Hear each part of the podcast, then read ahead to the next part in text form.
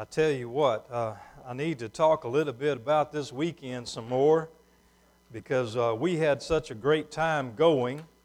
Um, sitting in the Coliseum, this great big arena filled with men. I, you know, I didn't, I didn't hear anybody say how many people it was, but I w- they were kept saying thousands, and I could see that. I could see where it probably was somewhere in the neighborhood of about 5,000 was what I was thinking, but I'm not sure. My, my guesstimation may be wrong in that. But having a coliseum filled with men praising God, standing up, worshiping freely, singing at the, the top of their lungs, it was an awesome, awesome experience. On top of that, having top notch speakers that came and challenged us, strengthened us, encouraged us, and convicted us to stand up and be men of God. And uh, that's, that's where I'm at this morning. I was so wound up, I couldn't hardly wait to preach. So, y'all, y'all settle in. It may be a little while. Let me tell you some other things that happened on the, on the trip. Somebody went, decided that they had to go to uh, a porta john. All right, so we pulled up in a parking lot, and there was a porta john there, and there was some business taking, being taken care of. Clay had to go get some tickets or something like that. But somebody decided, well, I, am going to run to this porta john real quick. So they got in the porta john, and then the driver of the van decided to back up next to the door of the porta john, and that person couldn't get out when they were done. And he's, well, that person said when he got, he said, Boy, I'm glad that thing was clean.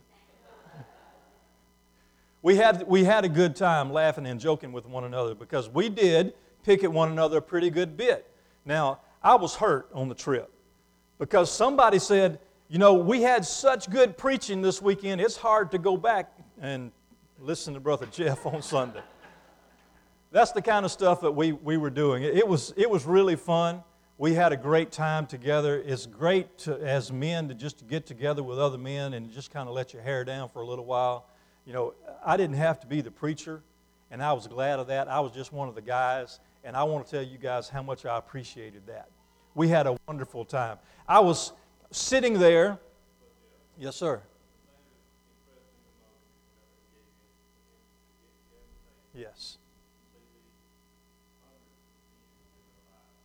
Right. Yeah, they gave an invitation, and they said for everybody to have their eyes closed and heads bowed. Obviously, Mr. David was looking around. I'm just kidding. Yes, sir. I'm just joking. Uh, we, uh, but there was, there, there were. They, give, they, they gave the invitation. Tim Tebow was, was preaching. And I mean, he was preaching. And by the way, that's a big old boy. Uh, uh, he walked out there with a tight t shirt on, and I was, I was thinking if I was that big, every t shirt would be tight. But he, he preached, and I mean, he preached. And afterwards, he gave an invitation, and he asked everyone to, that, to give their life to the Lord. And there were Uh, according to Mr. David as he was looking around, a lot of people that had their hands raised. So praise the Lord for that, that there were, there were not only were people encouraged and strengthened, but there were people saved, gave their life to the Lord. I was sitting there in our seat. Now, what we were doing is we sat off to the right of the stage, almost straight across from the stage. So I was in the very last seat next to a rail, and I was down close to the floor. So I'm sitting there, and I look down, and there's a guy sitting on the floor or in a chair on the floor right down here.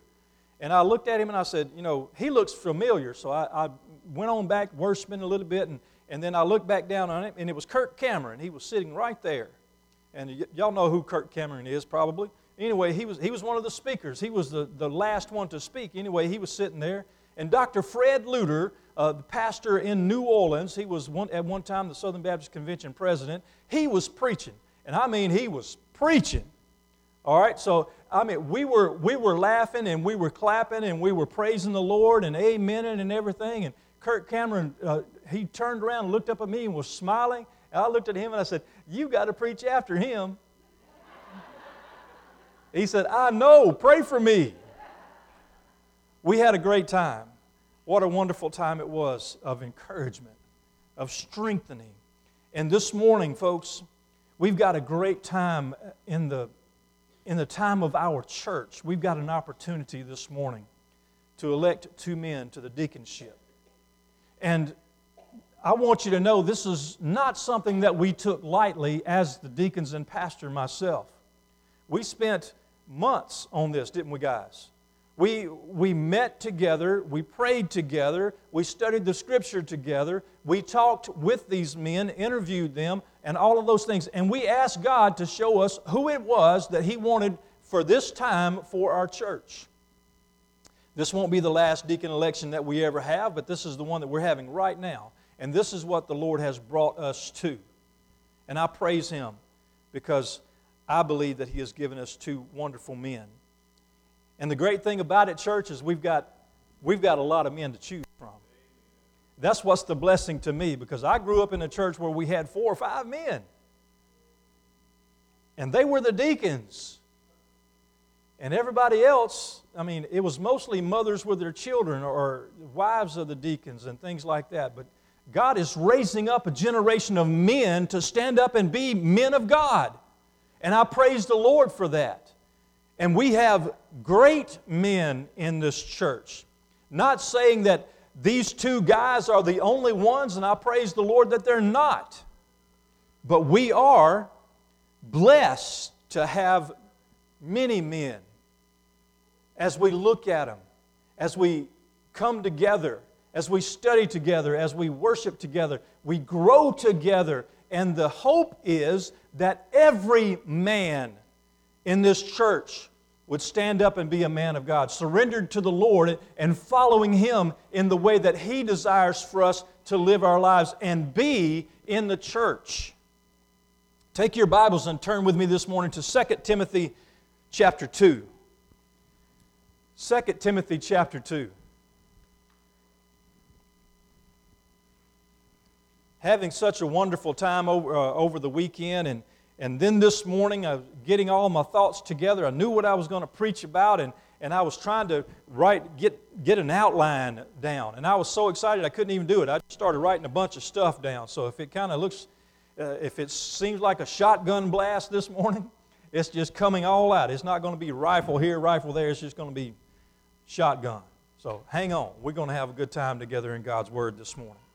But the, what I seek to do is encourage you men especially, as men of God, as believers in the Lord Jesus Christ, as your Savior and Lord, following Him, seeking to be obedient to Him, uh, submitting yourself to Him in a covenant relationship where you have promised Him, I will follow you, Lord, no matter where you go. I am yours. You send me. You take me. You make me whatever it is that you want me to be.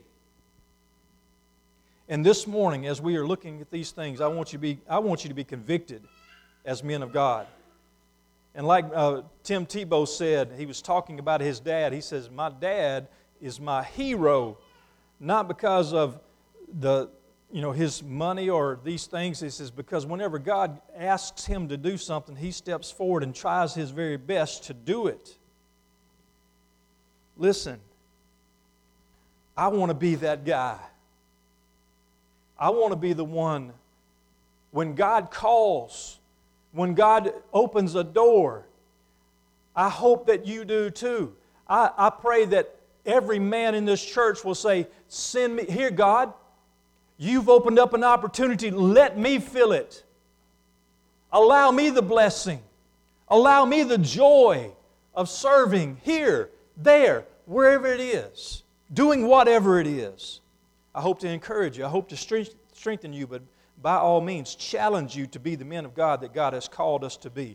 Paul, the apostle, is writing to his son in the faith, Timothy.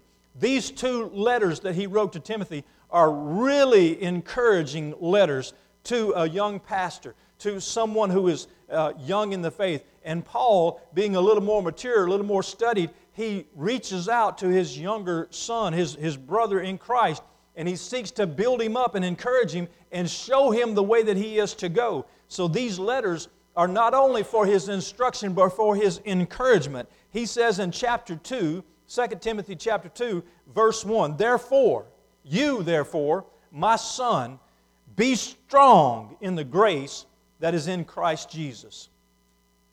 And the things that you have heard from me among many witnesses, commit these to faithful men who will be able to teach others also. You therefore must endure hardship as a good soldier of Christ Jesus.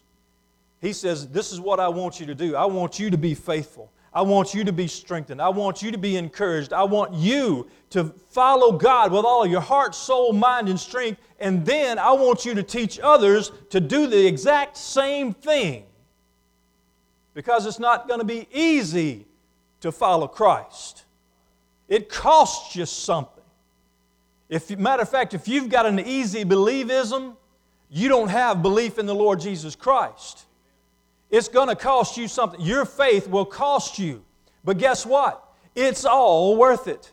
Every bit of it. So, whenever the Lord opens a door, whenever He gives you an opportunity for service, if you say, Not right now, not, Lord, I just can't do that right now, that things don't, are not lining up, so I'm going to decline that. You see, we miss the blessing. We miss the opportunity to be obedient to our Lord. We miss all of the joy of following Jesus when we say no to Him.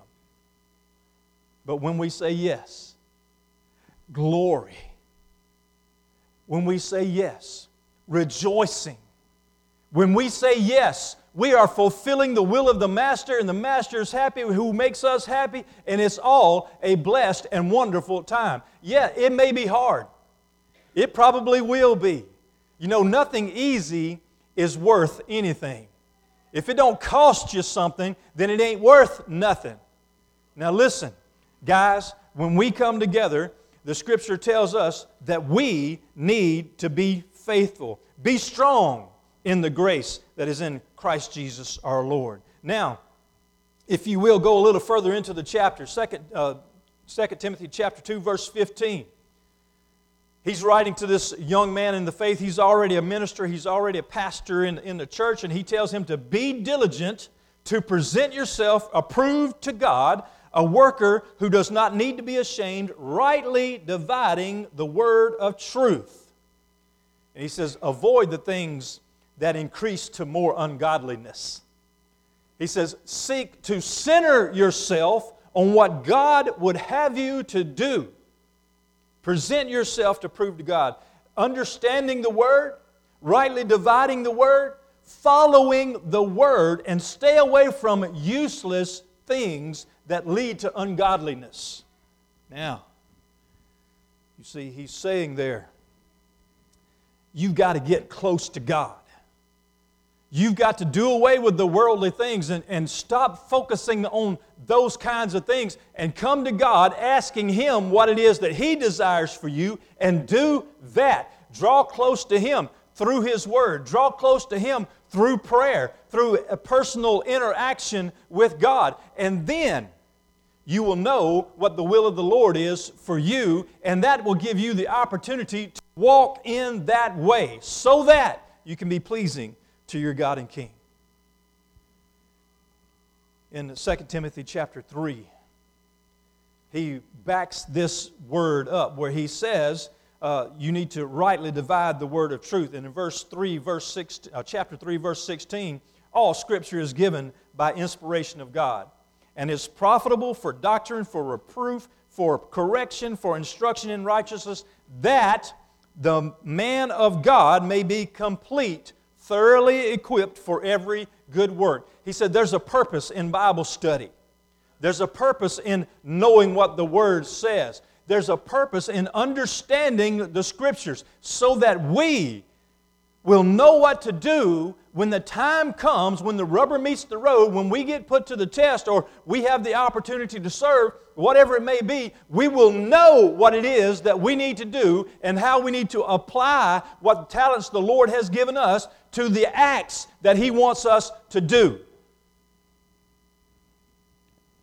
He said, All of the Bible, all Scripture is given by God and it is profitable. Every bit of it that the man of God may be complete. Hey, you know what's the worst thing in the world?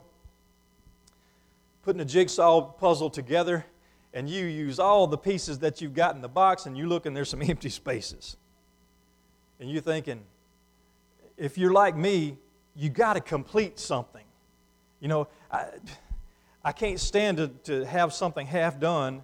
You know, uh, I play puzzles on my phone every once in a while. Uh, kind of distract me, kind of, you know, just ease my mind for a few minutes and that sort of thing. So Bridget gets ready to go somewhere and I'm playing a puzzle. Guess what has to happen? I say, hey, you got to give me a minute. I've got to get done with this puzzle. And that's, that's, you know, that's a simple thing. But think about this. If we don't know, if we don't have all the pieces of the puzzle, how are we going to make it all fit together? Men of God, how are we supposed to represent Him? How are we supposed to lead our family, train our family, and serve God if we don't know what He says for us to do? Guys, we've got to get on the ball. We've got to understand that God calls us to be men of God, and He calls us, He, he offers us the equipment that we need to be men of God. And when we don't become men of God, it's not God's fault, it's our negligence that causes us not to be who God calls us to be. Chapter 4, verses 1 and 2. Paul says to Timothy, I charge you, therefore. Hey, now this is serious language, all right? We read through it and we, we, we don't understand how serious it is. This is what Paul is saying. He says, I'm going to hold you accountable for this. I'm going to make sure this happens. Do this with all of your heart I charge you, therefore, before God and the Lord Jesus Christ, who will judge the living and the dead at his appearing and his kingdom. Preach the word. Be ready in season and out of season. Convince, rebuke, exhort with all long suffering and teaching. Paul says, This is what you've got to do. You've got to preach the word, you've got to teach the word Use the word to convince people of the truth. Use the word to encourage those who need strength, to help heal those who need comfort. But if you don't have the word, then you can't use the word the way that God wants you to use it. So Paul says this all scripture.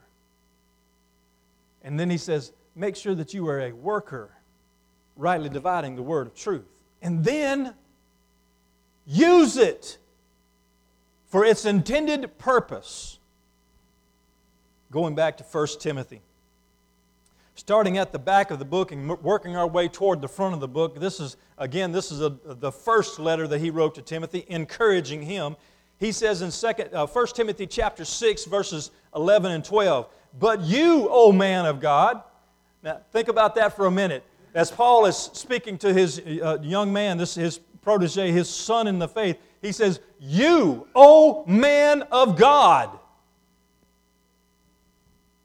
This is for you, you man of God. Flee these things. The things that he was talking about was all kinds of evil. The, uh, love of money is the root of all kinds of evil. And he's saying, Flee these things. Flee ungodly, evil things, and pursue righteousness, godliness, faith, love, patience, gentleness. Fight the good fight of faith. Lay hold on eternal life to which you were also called and have confessed the conf- good confession in the presence of many witnesses. Paul says, Hey guys, you got to give up the world and you've got to pursue God. Pursue God. There was a, a gentleman that was speaking yesterday morning his name was Daniel. And he walked out on the stage with his Bible in his mouth because he didn't have any arms. He laid the Bible down on the table and he put his foot up there and he opened the Bible up with his toes and he started preaching. And this is what he said. He was encouraging us. He says, Chase after God, pursue God until He's holding you in His arms. Think about that for just a moment. He said, Pursue God until He calls you home and gives you a hug, welcoming you into His kingdom. And I thought about, I, I considered myself, and I said, You know what? I don't know if I've ever pursued God that strongly. Yes, I love the Lord. But would I love Him if I didn't have any arms? Would I love Him if, I, if, if everything wasn't easy? Would I still be pursuing God? Paul said, Timothy, you man of God, flee from worldly evils and pursue God with all of your heart, soul, mind, and strength. Pursue righteousness, holiness. Be the man that God has made you to be in faith, in love, in godliness, in righteousness, in patience, in gentleness, so that you can fight the good fight. Chapter 4, 1 Timothy chapter 4, verse 7 in that halfway through that verse, he tells Timothy, exercise yourself toward godliness. Exercise yourself toward godliness. I, I heard somebody say a little while back, Brother Jeff needs to get some exercise. Brother Jeff needs to, because, you know, I got soft hands, okay? Let me just say it, all right? I don't work like uh, as hard as I used to. So I can't work as long as I used to. So now I was, I was talking about having, I was working one day and I worked a couple, three, four hours before lunch and I had lunch and I laid down took a nap afterwards because that's what preachers do. All right.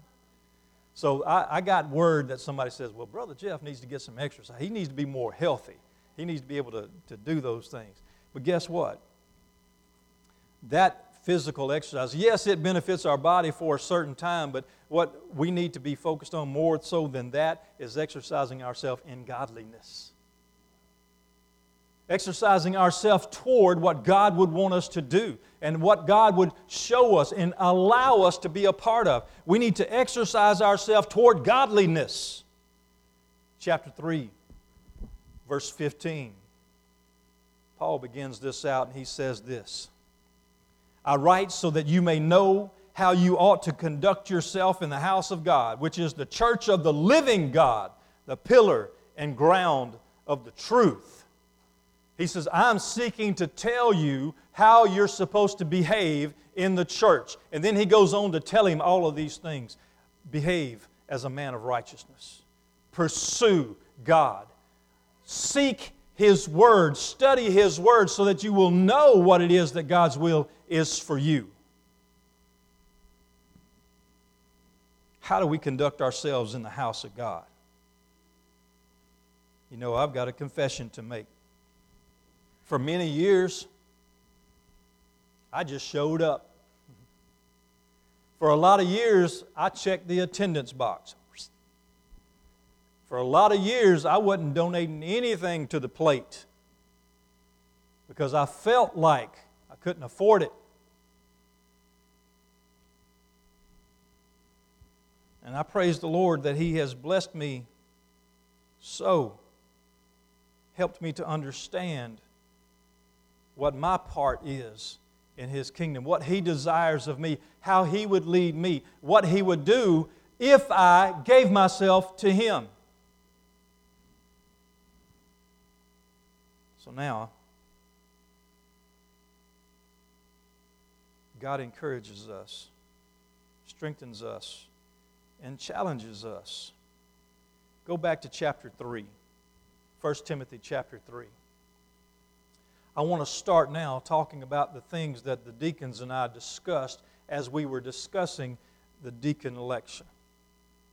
We were talking about the different nominees and we were studying what God would say to us about these men, what the requirements were, what the characteristics of a deacon should be before they're elected deacon. So we get to chapter 3, beginning in verse 8. The scripture there says, Likewise, deacons must be reverent, not double tongued, not given to much wine, not greedy for money holding the mystery of the faith with a pure conscience. But let these also first be tested, then let them serve as deacons, being found blameless. So I want to go back and talk about these qualities, these characteristics for just a moment. The very first one is reverent.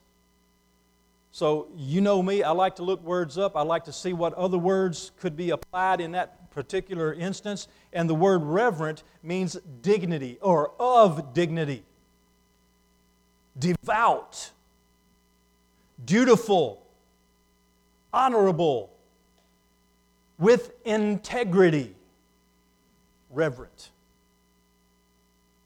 And then double tongued. Now, I'm pretty sure I don't have to explain this one to you. You know somebody that's double tongued if, you, if you've met them, if you've heard them, if you've talked to them. They are artificial, hypocritical, speaking out of both sides of their mouth is one way to put it. Or, in, in, in, other words, they will tell one person one thing and they will tell somebody else something different. The scripture goes on and says, not given to much wine. Now, these days, we don't use wine the way that they did back in those days. As a matter of fact, you can ask anyone outside the church if a saved person or a pastor or a deacon is supposed to drink, and they will tell you no. Greedy for money. It means inordinately focused on profit. Having too big of a, a, a focus on monetary things. And then it says, holding the mystery of the faith with a pure conscience. Holding the mystery of the faith with a pure conscience. I interpreted this. This is my interpretation. That person must, without any exceptions, be saved and serving the Lord. Must be able to lead one to saving faith in the Lord Jesus Christ. Must be able to explain and discuss basic doctrine. Now, you don't have to know the whole Bible, you don't have to uh, know everything that's written in the Baptist faith and message. But you've got a basic understanding of the truth holding the faith. And then the scripture says they need to be tested. And that means to me a proven body of work over time. Now, going a little further, in verse 13 is for those who have served well as deacons obtain for themselves a good standing and great boldness in the faith which is in Christ Jesus. They need to be beyond reproach. And for me, that meant having a good reputation, personally and in business. Good managers of their households. It says husband of one wife also. But let me tell you, we have misinterpreted that for so many years. Yes, it can be applied to a man who has been divorced, and that person can be disqualified believing uh, or, or depending on your belief on that certain instance. Traditionally, in Southern Baptist churches, if you've been divorced, you can't serve. But that's not what the Scripture says. The Scripture says, husband of one wife. The word divorce was available to Paul when he wrote this, but he didn't use that. So now, without getting into that too far, moving forward. Good managers of the household. How do they treat their wife? How do they treat their kids? How do they treat their finances? And what is important? And lastly, inspiring confidence in those they serve. What do those that they serve say about them? These are the things that we talked about in our deacons' meetings when we were searching for and praying about and seeking God's will about the men that we present to you today. And I know, I believe with all of my heart that God gave us these two guys. And I believe with all of my heart they meet every one of these qualifications, have these characteristics, have these qualities about them. And so to, today,